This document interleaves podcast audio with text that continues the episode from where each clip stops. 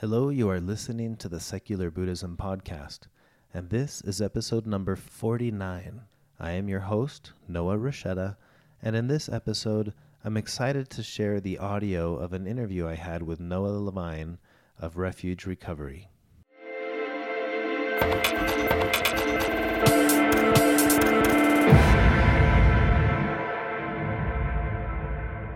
Earlier this week, I had the opportunity to interview Noah Levine founder of Refuge Recovery, a mindfulness based addiction recovery community that practices and utilizes Buddhist philosophy as the foundation of the recovery process.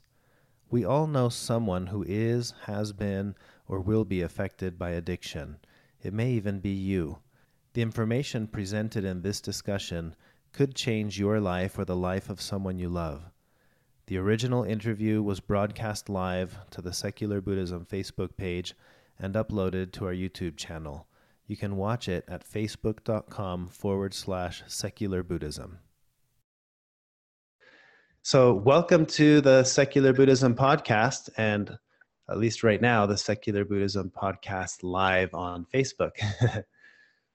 um, can you share it? Can you share it live on my page at the same time? Uh, let's see. I think it only allows me to share to the pages that I manage. But I have that, you that tagged. Cool. I have you tagged, so hopefully that will show up on your page. There's probably do it, huh? What was that? I said there's probably a way for me to share it live from your page or something. Yeah, there should be. Oh, here's what I'll do. I'll share the stream on. Do you want me to share it on the uh, Refuge Recovery page? Sure, you could do it on Refuge, but I was thinking on the Noah Levine 108. That's where most of the the largest number of uh, followers are. Okay, I'll look for that real quick. Oh yeah, I see that. Okay, I'll share the link there.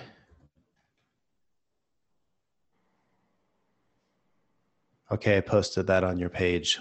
Cool.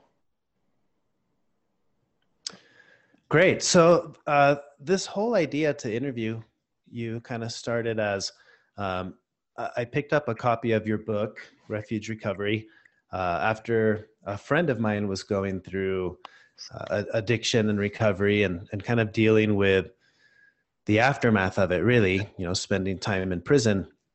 And it got me interested in in wanting to discuss the topic of addiction and recovery with him but a mindfulness based approach you know a buddhist based approach.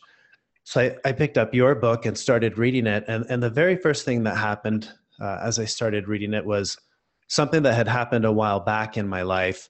Um, my my wife and i went to marriage counseling uh, many years ago. And I remember going through that and thinking, this content is incredible. Why, why do couples wait until they need to hear this? You know, why don't they? It should be mandatory. If you're going to get married, you've got to go to marriage counseling, pass this course, and then you're going to have all these incredible tools for how to deal with the inevitable ups and downs of marriage. Um, and I had this similar experience reading your book where I was thinking, wait a second, this isn't necessarily for someone who has uh, who's already struggling with addiction. This should be for anyone because it helps you to understand the underlying causes of addiction, which happen to be very similar, or if not the same, as the underlying causes of suffering. Um, and, and, so I decided, well, I want to talk to Noah and maybe feature this book and feature your work on the podcast to uh, my podcast listeners who are just interested in living more mindfully because this is exactly what that does. It helps you to i think if anything preempt ever reaching that stage where where you may uh, encounter addiction. And and certainly there will be p- people listening to this who know of someone in the past or, or in the present or in the future who may uh, struggle with addiction and recovery. So i thought it was it was good timing to have a conversation about it.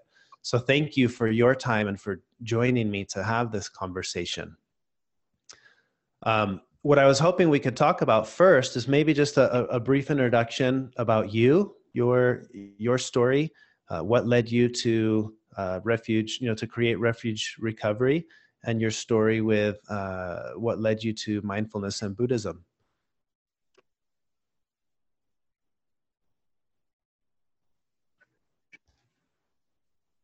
Are you there?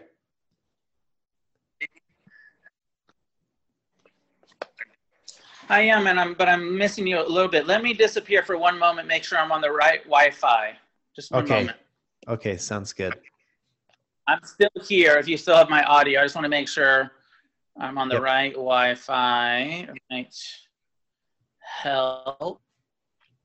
Let's get a better connection here.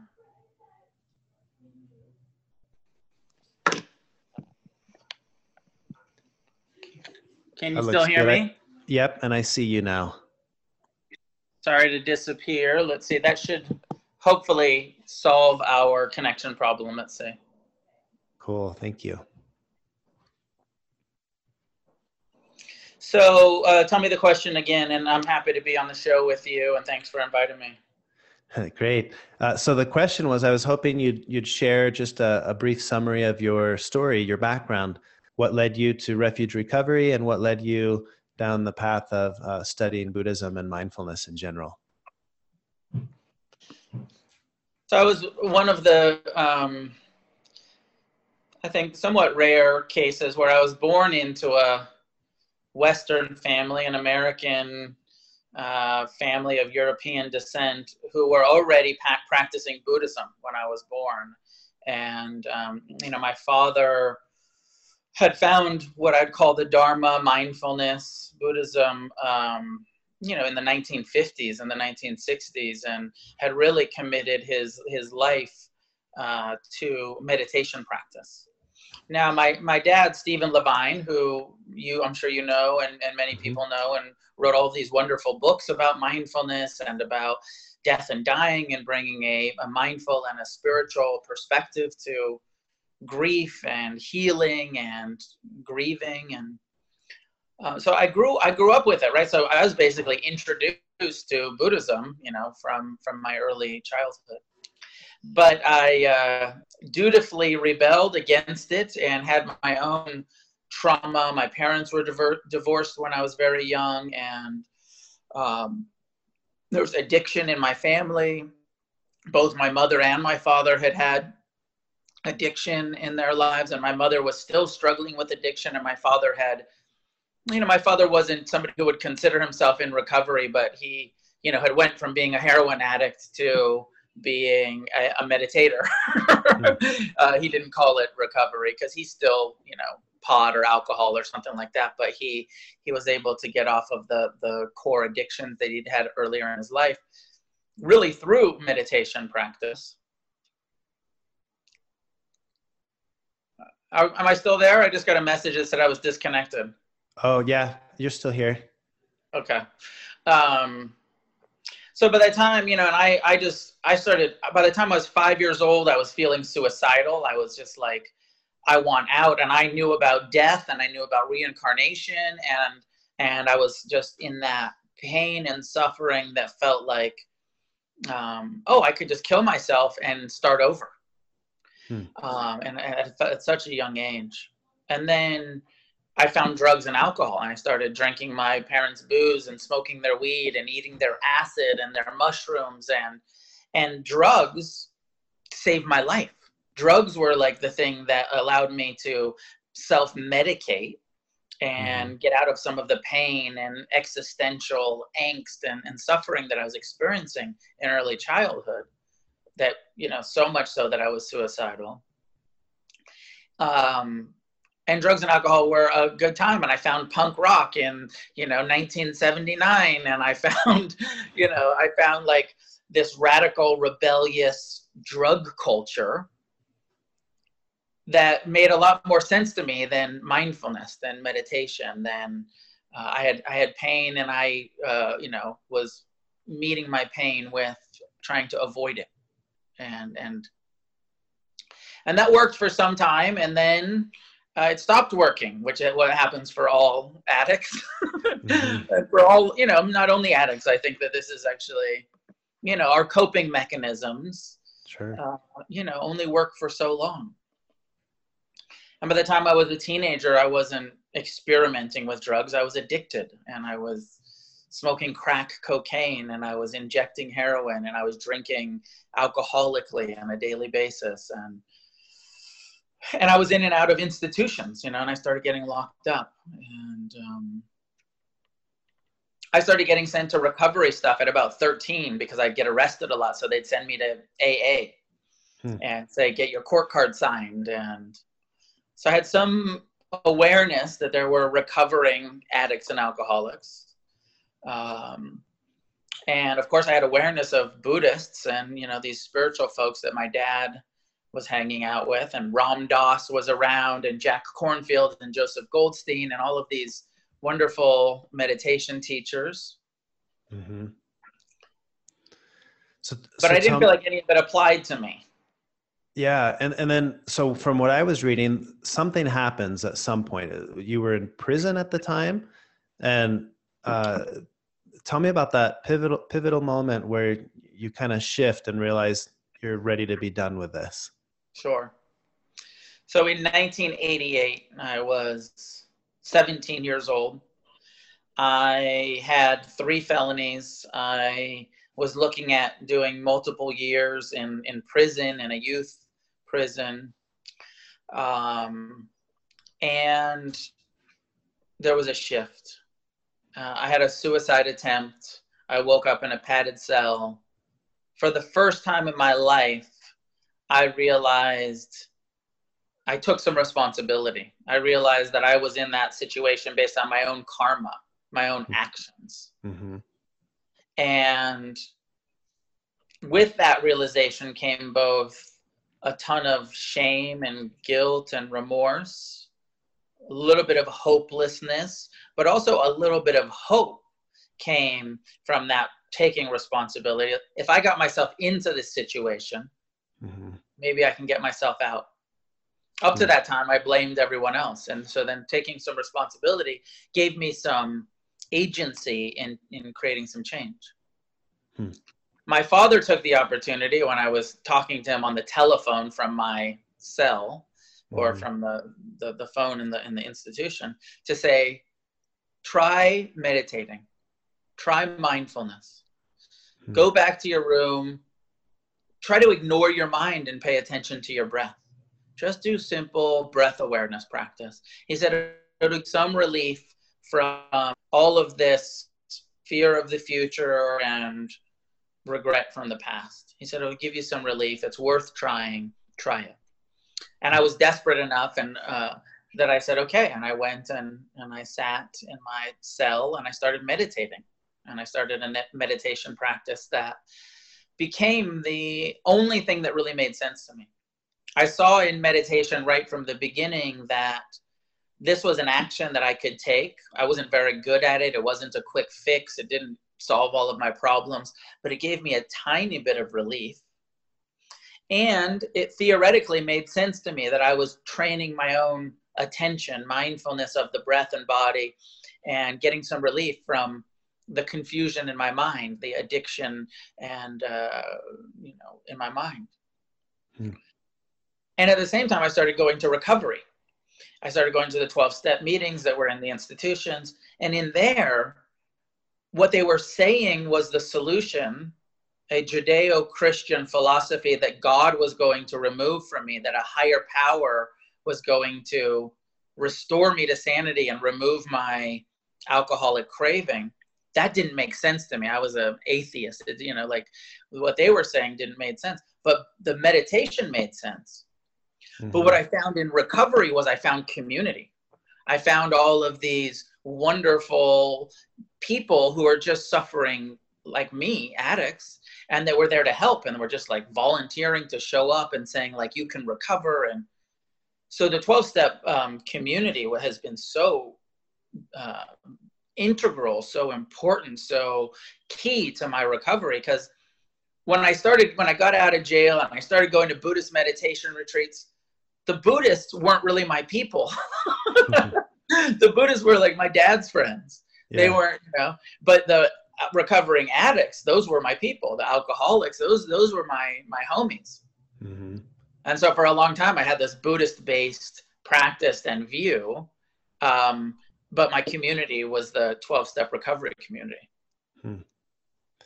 And, and so that's where you start to develop the refuge recovery program. Is that right? I didn't, um, you know, for the first 15 years, hmm. I practiced Buddhism. I participated in 12 steps. I began teaching Buddhism. My teachers, Jack Kornfield, uh, Venerable Ajahn Amaro, my father, Stephen Levine, started encouraging me to teach. I started going back into the juvenile halls and the prisons, community groups, teaching mindfulness and loving kindness and forgiveness and teaching meditation. Huh.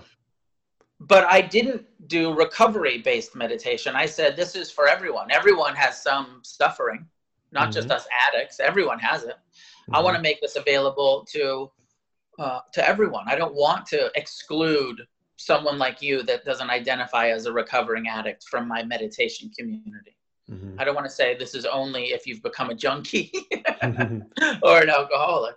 Yeah. So for the first, you know, 15 years of teaching, I've been teaching for over 20 years now. Um, I I didn't uh, I didn't do recovery stuff really. I did, you know, I did Buddhism for everyone. Yeah. But because my first book, Dharma Punks, was about my addiction and recovery and Buddhist practice, half of the people that showed up to sit with me were in recovery, hmm. and half weren't. So eventually, uh, about ten years ago, it seemed like oh, I should I should create something. There's a whole bunch of cool stuff that's been done around Buddhism and the twelve steps Mm-hmm. Um, you know, uh, Kevin Griffin, Darren Littlejohn, um, a, a, handful of other people who've done this kind of cool stuff around like here's a Buddhist way to to look at the 12 steps. Hmm. Which I thought was what a great resource. But it always left me uh, feeling a little bit like why do we have to keep trying to understand a Judeo-Christian worldview through a non-theistic Buddhist worldview. you know, sure. why do we have to keep trying to make these things that don't really fit fit? They fit right. in some ways and they don't fit in other ways, right? Mm-hmm. Belief in God or not belief, you know, like it doesn't totally fit. Sure. So then that's when I said, okay, I, I'm nobody else seems to be doing it. My community is asking for it. Um, you know, which had become thousands of people, uh, you know, my centers in San Francisco and New York and Los Angeles and Nashville and Boston and, you know, just all of these communities that were hungry for it. So that's when I, I um, created Refuge Recovery, which, you know, three years ago when Refuge Recovery book came out, there was about 10 Buddhist recovery meetings in our lineage. Hmm. Now there's over 300. Wow. And it, it is just like, as soon as the book was out there, people were just like, yes, this is what I was looking for. This makes more sense to me, or this helps me understand the 12 steps, or the, you know, there's a lot of people who are like, well, I love the 12 steps, but I never really learned how to meditate. So now Refuge Recovery is an opportunity to really learn some deep meditation practices. Mm-hmm. Yeah, one thing I loved ab- about the way you formatted the book is it, it not only introduces you to these concepts and, and helps you under, understand why they work, but it it gives you eh, the outline of you know if you don't have a, a group close by, this is how you can format these meetings yourself, and then you do this and you do that. Teaches the meditation. It I think it's really useful for someone who may not have a group that they can attend. Yeah.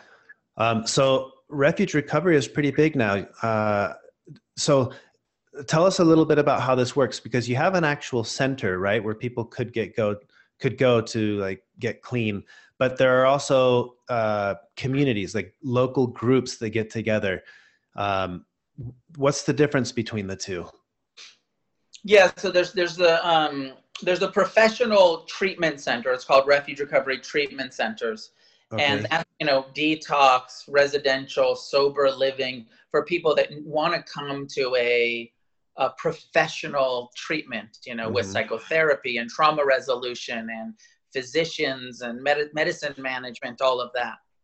So that's, you know, that's available. It's insurance reimbursed. We just have one center um, so far in Los Angeles. I felt like it was my responsibility if I was going to say, here's a recovery path. I knew so many people were going to want to use it for treatment to mm-hmm. actually provide a really good professional treatment model with it. So we're doing that, and people can find that information on uh, refuge recovery uh, treatment centers.com or refugerecovery.com. Okay.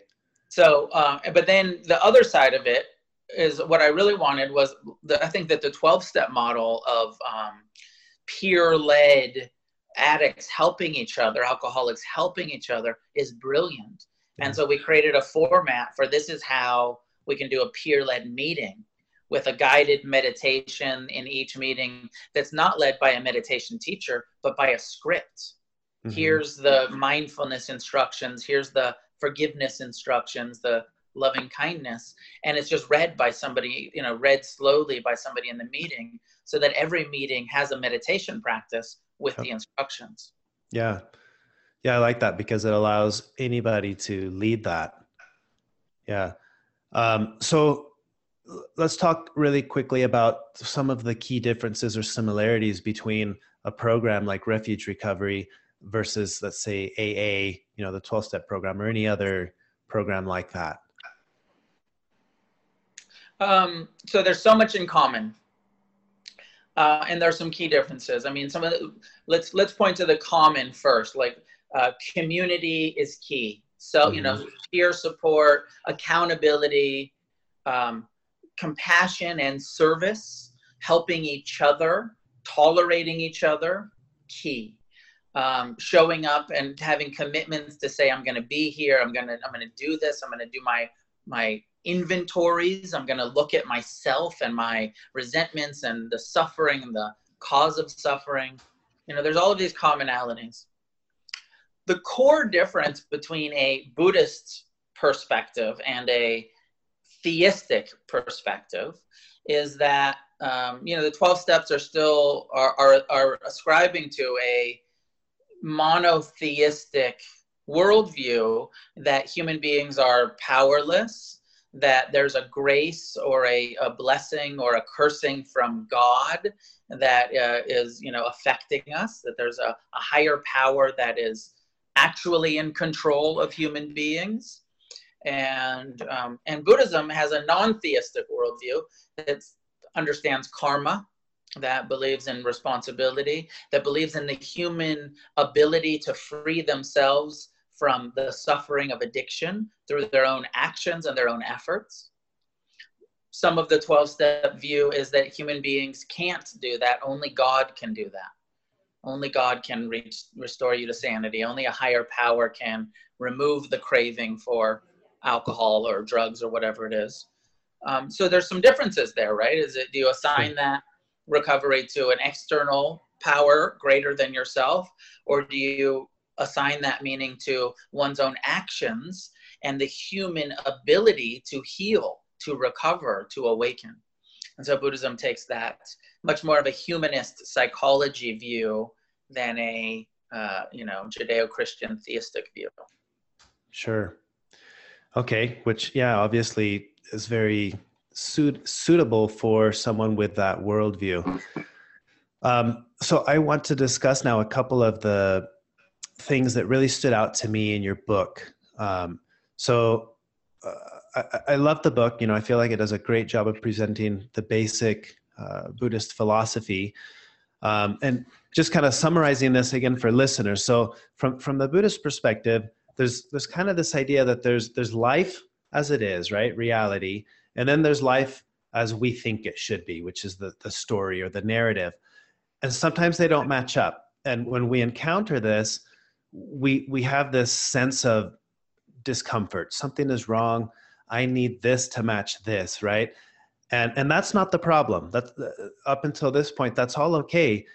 The problem becomes that with the discomfort i don't i'm not comfortable with the discomfort so i'm going to start doing something about it. And, and that's where we often get into trouble.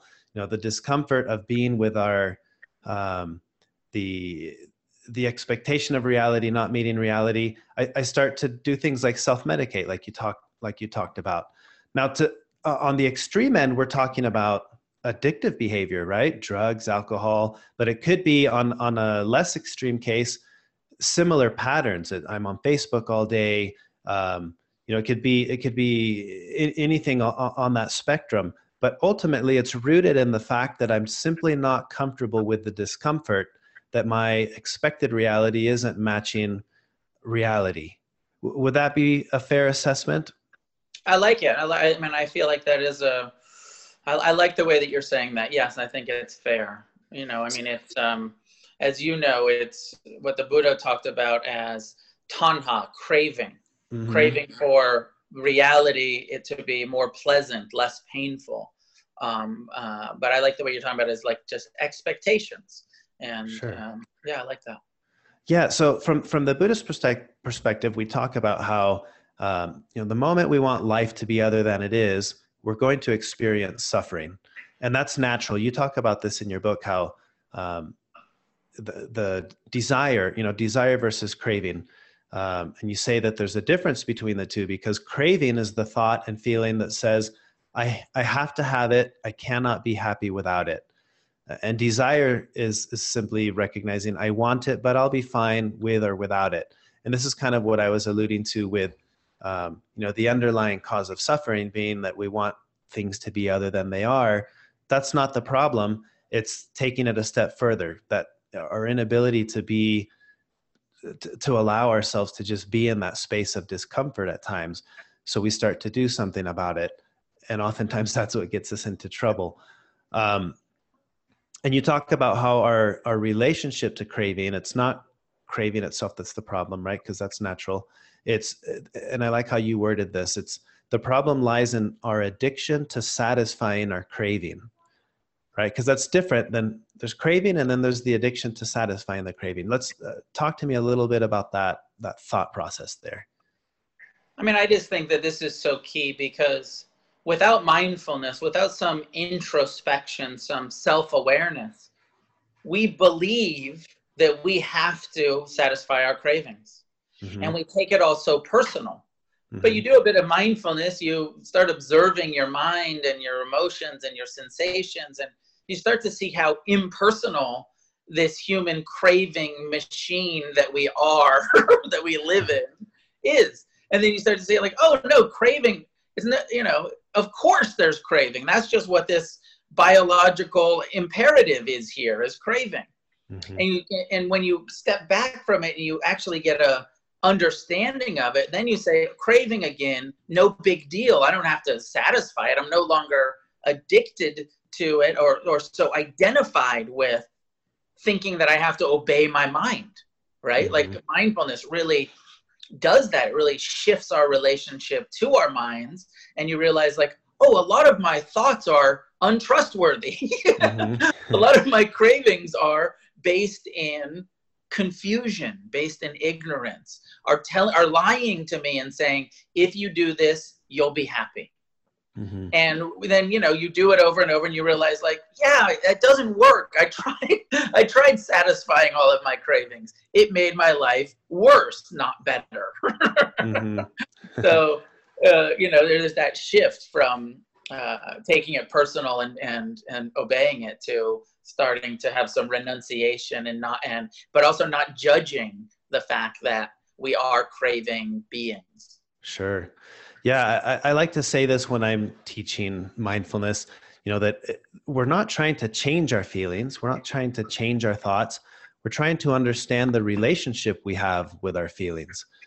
Because our, our problem isn't the feeling, it's the it's the clinging to a certain feeling or the aversion of this other feeling. I want more happiness, I want less sadness, right? That's that's ultimately what's what's getting us in trouble, not necessarily the feeling itself. And, and you address that uh, I think, very well in, in your book.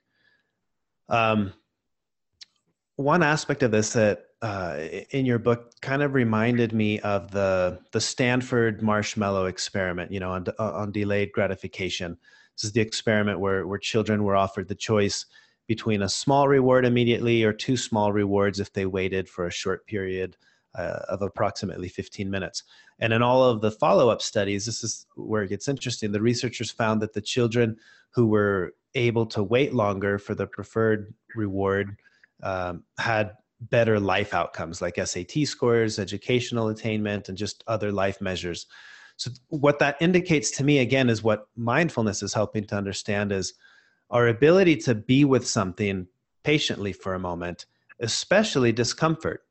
Right. What I see over and over when I'm when I'm teaching uh, mindfulness at, at workshops is people who are experiencing some form of suffering um, who are unable to be with the suffering uh, complicate it. You know, like Pema Pema Chodron says, like uh, the uh, I'm paraphrasing it, but like uh, often the the worst of our situations are the ones we give ourselves. Right, a lot of the suffering that we experience is suffering self-inflicted.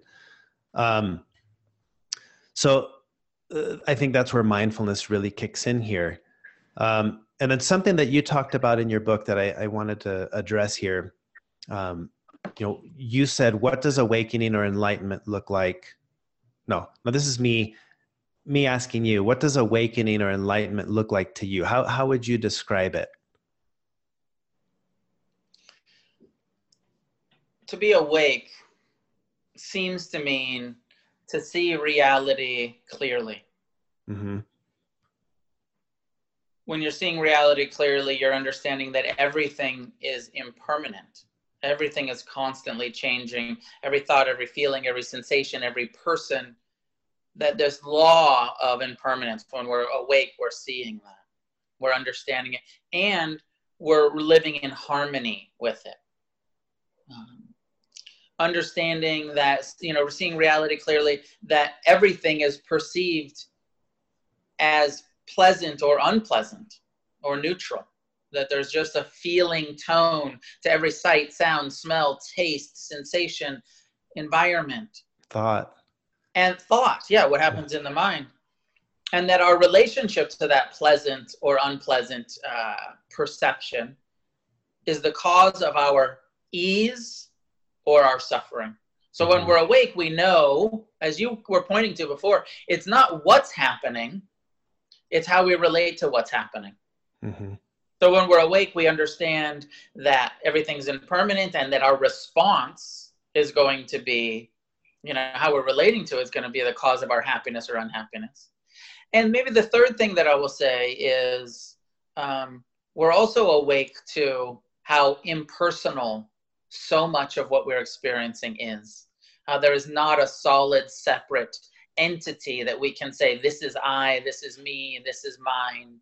That what we have taken birth into is a human condition as a craving mind and body. And it's not our fault and it's not who we are and it's not personal. And so, really, to be awake in the simple way is to see clearly and respond appropriately. The appropriate response ends suffering and that so that that would be my working uh, definition of what it means to be enlightened or awake. Yeah. And, and, you know, and then there's the question of, and also of to recover, right? What are we recovering to? We're recovering to this ability to see clearly and to be at ease in yeah. the midst of joy or sorrow yeah. to not you know to not satisfy our cra- our addictive cravings and to see that they're impermanent and that they arise and they pass that mm-hmm. they're calling for compassion that they're calling for forgiveness sure and then there's the question of you know is this awakening permanent or are uh-huh. they little moments of awakening throughout our meditative life now of course the buddha said eventually you can come to nirvana you know a, a permanent state of not suffering uh, where you will end the cycle of rebirth and you will be free from suffering forever um, so that's that's a that's the you know that's the highest level and then i think there's the practical level that we're working with, which is like in this moment, could I see more clearly? Could I respond more wisely? Am sure. I clinging to something that I could let go of? Am I resisting something that I could accept that is impermanent, even if it's painful, even if it's a painful emotion? Could mm-hmm. I accept this, be with it, let it come through, let it pass through rather mm-hmm. than damming it up? Sure. You know, and I think that's where this concept of suffering is natural, right? But we start to suffer because we're suffering and we're compounding. This is where it becomes unnecessary suffering. And I think this is what I, I like about the mindfulness approach in general, but especially the refuge recovery approach with addiction. Um, I see in in people who are struggling with addiction this sense of you described it earlier. You know, there's there's a period of of guilt, of um, feeling unworthy, um, and and and this approach helps you to know, or I guess helps you to to realize as Alan Watts says, right? You're, you're under no obligation to be who you were five minutes ago. This, this idea of impermanence frees you. It gives you this sense of liberation to say, hey, I in any given moment, I get to start over. It's this moment is the moment that matters. Everything in the past is is done now. It's it's over. So I don't have to hang on to that guilt or to that shame because I do have the the ability to say, well, you know don't judge me for who i was yesterday. I get to start over now uh, with this new new information new knowledge. Um, i wrote down a quote from your book that i really like going back to this awakening and enlightenment. You said awakening within each of us is the experience of non-suffering. Not suffering can be considered blissful when compared to suffering but that does not mean it is pleasurable all the time we need to let go of our fantasy of unending pleasure and craving for the pain free existence. Uh, that's not the type of spiritual awakening that the Buddhist path offers. And I like this because we're going back to this. Uh, it's this form of radical okayness. My friend uh, Christopher uh, uh, Lebo Ross, who runs the Salt Lake Buddhist Fellowship here, uh, he talks about this concept of radical, radical okayness. The first time I heard it, I just loved it because life can be radically okay. And that's kind of what you're insinuating in this definition of enlightenment. It's that realization that it can be okay and it can be okay that it's not okay. Right? I, I can be with whatever the emotion is that I'm experiencing. And that to me, from from a secular Buddhist standpoint, is uh, really resonates with this idea of enlightenment. Is yeah. that you become okay with reality as it is, even if that means being okay that it's not okay. Yeah, I like it. Yeah. And I mean, and then our definition of okay and not okay is, you know, is it painful? And it's like, yeah, yes, we can. Uh, mm-hmm. Is that maybe uh, in a trad- more traditional language, we'd talk about that okayness as equanimity, right? Mm-hmm. That equanimity of if it's painful, I can still be at ease in the midst of pain. Sure. I don't have to add anger and hatred and fear on top of it. It's just pain. Yeah. Um, you know, and also with joy, I don't have to ruin joy by getting attached to it. I can let it arise and pass. Yeah. Yeah, I like that. And, and you see this all the time. I, at least I see this all the time. And I, I used to see this all the time in myself, particularly with the negative emotions of being angry, but then being angry that I was angry or being sad and now I'm sad that I'm sad. And at the time, not realizing that a significant part of that um, discomfort or that suffering was the second layer. Absolutely. Yeah. Um, okay, so I have a couple of questions that people sent in and wanted me to ask you. So uh, I want to go through a couple of these real quick. One of them has to do with the TED Talk um, uh, everything you know about addiction is wrong. Are you familiar with that video? I'm not. So uh, I watched it. One of the things I liked about it, kind of what he's trying to get at, is that the way we've looked at and tried to understand addiction may be completely wrong. And the what he gets at at the end is that the opposite of addiction is not sobriety, but it's connection. It's it's our inability to have connection that can lead us down the path of addiction. And I, I kind of wanted to get your thoughts on that idea. I, I, um, you know, there, it's it's not a a new concept that um, much of addiction is a attachment disorder, mm-hmm. uh, and that you know that that uh, addicts become pretty isolated, even if they're in a drug community. It's still a fairly self-centered uh, experience of being an addict and a lack of connection. Mm-hmm. Um, and I feel like this is addressed very well. Um, so I don't know what his argument against because I feel like um, it's addressed very well in the 12 steps and also in refuge recovery that a huge part of the healing from from addiction is the community is being connected to fellowship to sangha the accountability that I, I feel like that is pretty well understood that part of the recovery well and i think that's the argument he's making that with that strong connection you're less likely to uh, have problems with addiction. Oh, to become an addict in the first place. Right. Well, of course, that's true, but that's that that's true, but that also feels self-evident. Of like, yeah, well, why? I mean, and this is part of the inventory process in refuge, which is everyone has craving. Mm-hmm. Not everyone becomes addicts. So there's a 30 question inventory process in refuge recovery that says, let's try to identify how you know what set us apart from normal craving and and pushed us over into addictive behavior mm-hmm. and addictive craving mm-hmm. and that attachment stuff the lack of connection obviously yes that's for a lot of us we felt isolated we felt alone we had low self-esteem we felt separate different from so we started listening to punk rock and shooting heroin and then we felt like then we felt like we were then we felt like we were part of something and connected to something or um, so yes, yeah, I, I have, I'd have to watch it, but I, I think that it makes sense. Of course, it's connection that sure. it's disconnection that's part of the cause of addiction, and it's reconnection that is a huge part of recovery. Sure.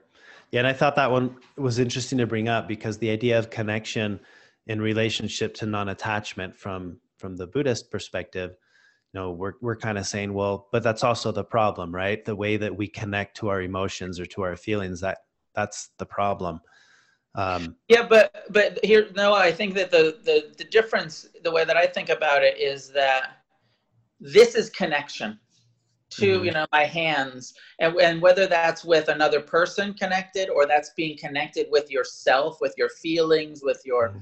heart and mind where you're you're present and you're embracing and you're touching it but you also understand that it's impermanent right mm-hmm. so there's no grip on it you're connected to it but you're not you know this is attachment mm-hmm. this is right when we're clinging and you're like you're not letting this be impermanent and right. you're clinging to you know becomes codependency and it becomes you know sex addiction or whatever however it manifests mm-hmm.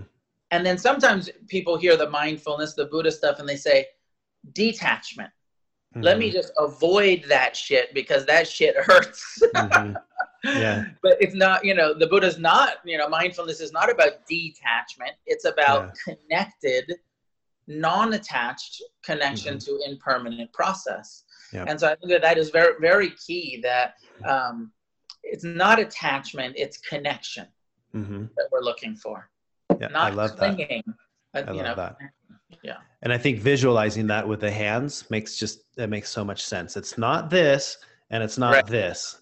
It's oh that's this. right. For for the people who uh, are not going to see this but are going to listen to the podcast it's not going to make as much sense. True. They won't know what we're doing with our hands.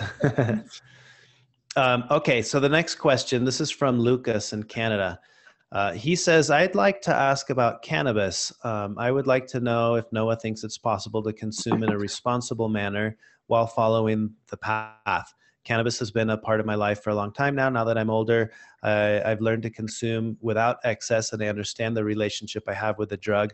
I reflected on the non attachment aspect of the practice and I know my habit doesn't own me. I don't define my happiness by it, nor do I need it to be happy. Most Buddhists I've talked to about this don't agree with me. They see it as attachment and always conclude that it's bad for my practice. I understand where they come from and I'm a bit conflicted on it. Uh, so, having the opinion of someone like Noah who knows a lot about addiction and follows the path would be very helpful. what would you say to Lucas? So there's a, I would say several different things. Um, partially to Lucas, it depends on the level of motivation and attainment that you're looking for in your Buddhist path. If you're somewhat interested in um, kind of just, if you're just sort of using meditation as uh, a, a kind of something to suffer a little bit less and have a little bit less stress and know yourself a little bit better, then I think that there's probably a place uh, to find a balanced relationship to intoxicants. And, mm-hmm. you know, also, Lucas, you know, a lot of those people who are saying, like, oh no, cannabis, there's no place for it. Uh, the Buddha would put pot and alcohol absolutely in the same category.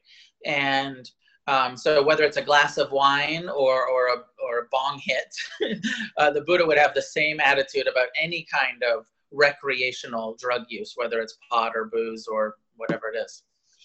Um, which so is just, Buddha, just to clarify, which is what view? Which is abstinence. You know, okay. so in the in the precepts in the you know early Buddhist teachings, the Buddha said if you want to be mind, if you want to come to awakening, you're going to have to try to be mindful all of the time Mm-hmm. Don't put anything into your system that makes being mindful more difficult. Marijuana makes being mindful more difficult. Alcohol makes me, me, being mindful more difficult. And if you have too much weed or alcohol or even too much sugar or caffeine, um, if you overdo it, you're going to become, you know, uh, heedless to the point where you can't pay attention at all. Mm-hmm. In moderation, maybe there's still a little bit of mindfulness, but it's a distorted mindfulness. The alcohol distorts your view. The marijuana distorts your view. Even if it makes sometimes when you're high, you feel like, wait, no, I'm more present, not less. mm-hmm. Sometimes it feels like it's increasing it, but it's still, it's distorting it. It's not unadulterated. So I want to say all of that. The traditional view, of course, is abstinence. Mm-hmm. That having been said, you mentioned Alan Watts earlier. Mm-hmm. I could name 20 well accomplished Buddhists who've written books, who, who smoke weed, who drink alcohol, who do not follow the fifth precept of the Buddha, who've, mm-hmm. you know, for 40 years, 50 years have been meditating and have clearly decreased the amount of suffering in their life and have dedicated their lives to helping others. Um, and then in some traditions, uh, like in the Tibetan traditions or the Japanese traditions, they don't even practice the fifth precept as abstinence. They say moderation is okay. Mm-hmm. Um, uh, the, uh, I'm very clear that the Buddha said abstinence, but people have now um, changed that, reinterpreted that to say moderation. Um, so, you know, Lucas, there is a place if you're not an addict, right? If you're really honest with yourself and it's not addiction and it's a recreational uh, use of, of you know, pleasure inducing substance, whether that's alcohol or pot or whatever it is, and you still are very serious about getting on the cushion and going on retreat, and you will absolutely still make some progress. Um, and my sense is that if you get really serious about it, you might want to consider letting it go and saying like, oh, I don't need that. I'm just going to be, uh, you know, in the place of trying to just deal with life and see life and enjoy life free from any kind of recreational use. But that's a personal choice. I had another friend um, who came to me, he asked this question long time ago, 12, maybe 15 years ago. And I said, okay, just do this. You're serious about meditation. Make your relationship to marijuana your meditation be really mindful when you're crumbling up the buds and you're rolling the joint or whatever you're doing. Be, bring real mindfulness to it. And then when you smoke, really meditate with that experience. Watch how your mind changes, watch how your attitude changes, see what happens uh, so that the whole thing is a meditation practice. So he did that. And he said, after doing that for a month or so, he said, I didn't want to smoke pot anymore. I didn't enjoy it when I was mindful of it. He hmm. said, I didn't want to do it anymore. And then he stopped smoking pot. And he hasn't smoked pot in 15 years because when he really brought mindfulness to it, he saw, like, oh no, I don't like actually what this is doing to my mind. I want to stay awake. Mm-hmm. Yeah, I have a friend who who likes to say, uh, "The only thing I like to be high on is mindfulness." um, okay, so we've got this question from Debbie in Texas. She says, "I would like to know how family members and friends can apply the teachings of the Dharma to cope with another person's addiction." Also, I've studied Buddhism and I've recently become a member of Alcoholics Anonymous. I see a lot of similarities in the two, except uh, the strong reliance on the higher power for recovery, um, which we already kind of addressed. Um, and she said, I'd love to hear Noah's thoughts on this. So the way that, that Buddhism, it sounds like you already have the questioner already has some familiarity with it, but in refuge, everyone comes together. We're all looking at our craving, our clinging, our aversion, we're, we're all we're all looking at the relational the eightfold path. How am i communicating? How am i showing up in my actions? How am i what are my intentions my understanding how much mindfulness concentration you know so we're looking at the eightfold path as the treatment for addiction as the treatment for relating to our loved ones who are addicts as the path for all of life, right? This is what the Buddha said for everyone. Be mindful, learn to concentrate, put the effort into being careful with what we say and what we do, how we relate to money and sexuality and intoxicants, um, and to take that full responsibility for, you know, one of the core things that I think is, has been most helpful for me in relationship to my loved ones who struggle with addiction is the equanimity practice. And so maybe that's where I'll, I'll land this question, which is loving kindness is the practice of saying, May you be at ease, may you be happy, may you be free. Compassion is saying, I care about your pain, I care about your suffering. Uh, appreciation is saying, I, I appreciate your happiness, your joy, I wish you well, I celebrate your happiness. And equanimity is saying, even though I care about you and I love you and I appreciate you, I know you have your own karma, and your happiness or your unhappiness depends on your actions, not how much I love you. And so equanimity is that bigger step back practice and understand that I can't control you no matter how much I love you. I mm-hmm. can't control your action, your karma. Only you can do that for yourself. And so that's um, you know, I feel like in in the family in relationship and our, to our loved ones, that's really the key. Can I have compassion and equanimity?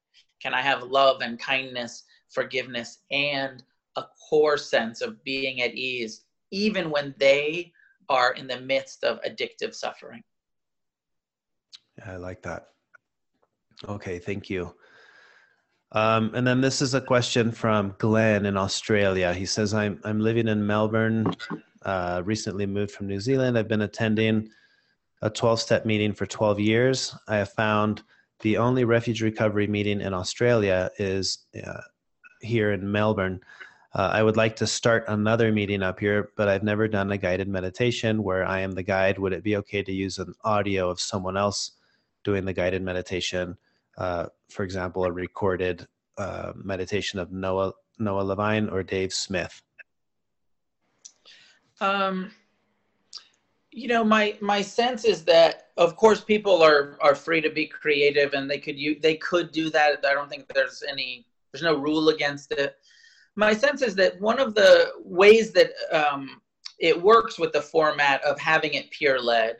You know, uh, Glenn, if you start the meeting, you don't have to lead the meditation. You just hand the script for the meditation instructions to someone else in the meeting. And mm-hmm. it's actually better if the meetings don't don't start to be like one person is leading the meditation all of the time because then they sort of take on a authority role that they're not really supposed to have mm-hmm. this is peer led like everyone should be taking turns leading the meditation by reading the scripts mm-hmm. and in that way you know you're actually part of and you're you know you're co-guiding each other um, and it's really my hope that that refuge maintains that peer led energy and that we guide each other.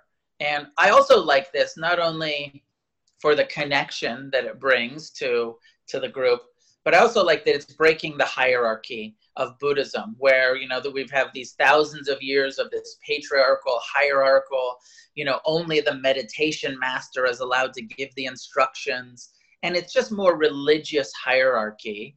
Um, and I don't, I personally don't like it so much. So I like the fact that we're doing this very radical thing that I don't think has ever been done in history, which is saying that like Buddhism peer led rather than Buddhism with the, you know, it used to be the meditation master. Now mm-hmm. it's like, are you certified in mindfulness, man? you know, mm-hmm. it's become this whole industry rather yeah. than here's the teachings, apply them. Yeah. Apply them. Yep. Cool. Yeah, I like that. Uh, okay, so just to start kind of wrapping things up, what message do you have for someone who's maybe listening to this or watching this and they're struggling with addiction, any kind of addiction, whether it be uh, pornography or, or, or, with a substance? Um, you know, where do they go? What's their first step for this entire process towards recovery? Um, you know, maybe the first step is admitting it, right? Like admitting it, acknowledging it, accepting it, telling some people, you know, not, you know, so, so much of addiction is the secrecy, is the shame, is the isolation. Mm-hmm. So becoming transparent, telling the therapist, telling the wife, the husband, the friends, the partner, you know, like getting it out so that we can say, this is real. Uh, first truth, accepting the suffering that that addiction is creating in our lives. Then maybe the second thing is like, can I find a meeting? do i you know am i ready to go to treatment? Do i want to go to a, a you know, detox or a residential treatment center? Am i ready just to go to meetings and get some peer support for it?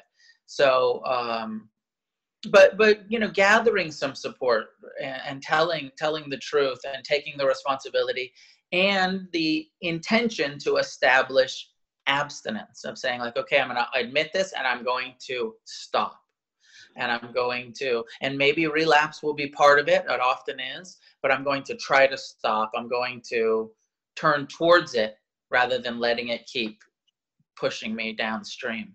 Mm-hmm. Okay, and and uh, where where do they go to learn more about refuge recovery? So for the treatment center, it's refugerecoverytreatmentcenters.com or just refugerecovery.com. For the meetings, it's refugerecovery.org, uh, and that will take you to the meeting listings. And you know, there's meetings all over. If there's not a meeting in your area, start one. Get the book. The book's available. Uh, there's the meeting form. Read the book. There's a meeting format in the book on the website. Everything you need. Start a meeting. Invite your you know friends, and uh, may the revolution be with us. Yeah, so the book looks like this. Uh, it's also available uh, in audio format on audible.com.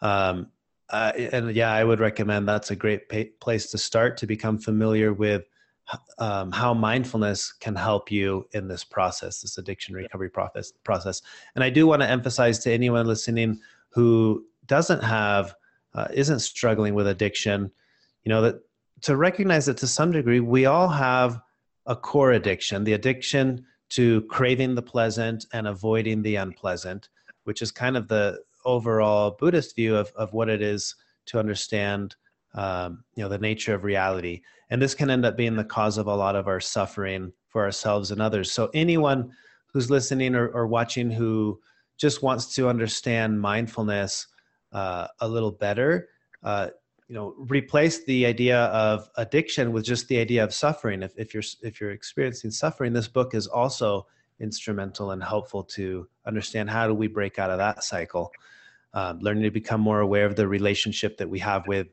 our life circumstances with our thoughts with our feelings our emotions and becoming more comfortable with the discomfort and probably my other books um, for people who aren't addicts that are just interested in mindfulness and Buddhism, uh, Against the Stream or Heart of the Revolution are probably more appropriate for the people that are just looking at, uh, okay, how do I apply this to my life? Um, so those books will also have the guided meditations and, and a more uh, overall Buddhist perspective, not not the specific addiction like Refuge has. Oh, perfect. Okay. Yeah, I wasn't familiar with the other one. So, Against the Stream is yeah. one of them. Against the Stream and Heart of the Revolution. Uh, Against the, the Stream is an overview of the Buddha's teachings, mindfulness, and the Eightfold Path. Uh, Heart of the Revolution is a deeper look into loving kindness and compassion and forgiveness, the Brahma Viharas, the heart practices of the Buddha. And then my first book, Dharma Punks, is um, you know my memoir of how I was an addict and came to Buddhism and you know eventually became a, a teacher. So that's also an interesting book. I feel like Dharma Punks is a good book to give your friend who uh, maybe is struggling with addiction but isn't ready to admit it because mm-hmm. then they can read it and they'd be like, oh, wait, I'm just like this guy. mm-hmm. and he recovered, and maybe I can recover too. Yeah. Yeah. I enjoyed reading all of the stories of the various people and their, their specific uh, journey in and out of addiction. Um, okay. So I want to just wrap this up with uh, echoing something that you kind of emphasize, and I, I think in a lot of what you do, maybe in everything that you do, which is the idea that these teachings, the teachings of the Buddha, are revolutionary in the sense that it, it's a revolutionary act to go against uh, the way that we currently exist, right? The way that we currently, uh, uh, what's the word? Uh, we fuse with our with our thoughts and our emotions and our labels. And it's it's a revolutionary act to become mindful of the nature of our own mind, the nature of reality, uh, and and the benefits are incredible. Anybody who practices mindfulness will know that, but especially anyone who's dealing with any kind of um, addiction, you know, could, could could also have this radical change in their life because of these ideas and these concepts. Um, so Noah, I want to thank you for for coming on the show and for spending time uh, sharing your insight and your wisdom about addiction and recovery. Uh, hopefully, anyone listening who uh, would like to, to learn more, they can visit your website, refugerecovery.org, um, check out one of your books, and and get on the path to liberation, liberation from that habitual reactivity that that is causing you so much suffering and for yourself and for others. Um, do you have any final thought or uh, anything before we go, Noah? Um, maybe the only plug. I mean, we talked about refuge.